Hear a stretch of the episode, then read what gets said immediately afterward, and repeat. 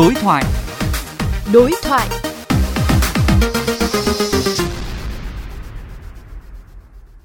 Thưa quý vị, trong dự thảo thích ứng an toàn, linh hoạt, kiểm soát hiệu quả với dịch COVID-19, Bộ Y tế đưa ra 5 chỉ số để đánh giá cấp độ dịch và áp dụng các biện pháp thích ứng. Mức độ phù hợp của các tiêu chí này ra sao so với khả năng đáp ứng thực tế? Phóng viên VOV Giao thông đối thoại với ông Nguyễn Văn Tiên, nguyên Phó chủ nhiệm Ủy ban về các vấn đề xã hội, nay là Ủy ban xã hội của Quốc hội về vấn đề này. Thưa ông, với các yêu cầu đặt ra trong cái dự thảo hướng dẫn thích ứng an toàn với COVID-19 của Bộ Y tế, theo nhận định của ông thì các chỉ số đưa ra để đánh giá cấp độ dịch có phù hợp với cái điều kiện hiện nay hay không?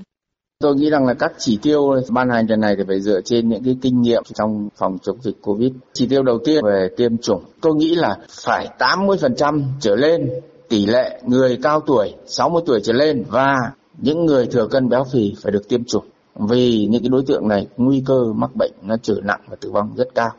Cái thứ hai là những cái chỉ tiêu về trạm y tế xã, phường, tôi nghĩ là nó phải cụ thể hơn. Theo cái hướng tức là họ phải có đầy đủ khả năng chuẩn bị và các phương án chứ không phải là họ phải có tích trữ sẵn những cái vật tư tức là phải có một cái sự chuẩn bị những kiến thức những cái điều kiện đầy đủ ở y tế xã phường sẽ đảm bảo nâng cao hiệu quả phòng chống cái bệnh ngay tại cộng đồng để nó đỡ quá tải cho tuyến trên. Vâng, thưa ông, với các yêu cầu đặt ra như hiện nay thì sẽ có bao nhiêu địa phương có thể đáp ứng được các cái tiêu chuẩn theo các cái mức mà Bộ Y tế đã hướng dẫn ạ? Để đảm bảo phù hợp thì tôi nghĩ là tiêu chí đánh giá tình trạng dịch có lẽ cũng không nên dựa quá nhiều vào cái tỷ lệ mắc F0 mà chúng ta căn cứ vào cái tỷ lệ tử vong và tỷ lệ F0 tiến triển nặng, căn cứ vào cái tỷ lệ để đánh giá tình hình dịch. Liên quan đến vấn đề này thì vừa qua thành phố Hồ Chí Minh cũng đã kiến nghị thủ tướng là có cái cơ chế riêng để mở cửa. Thế nhưng mà chiếu theo những cái quy định mà Bộ Y tế hướng dẫn thì cái điều này rất là khó cho thành phố Hồ Chí Minh. Vậy thì theo ông, chúng ta cần phải có những tiêu chí ờ, cụ thể như thế nào?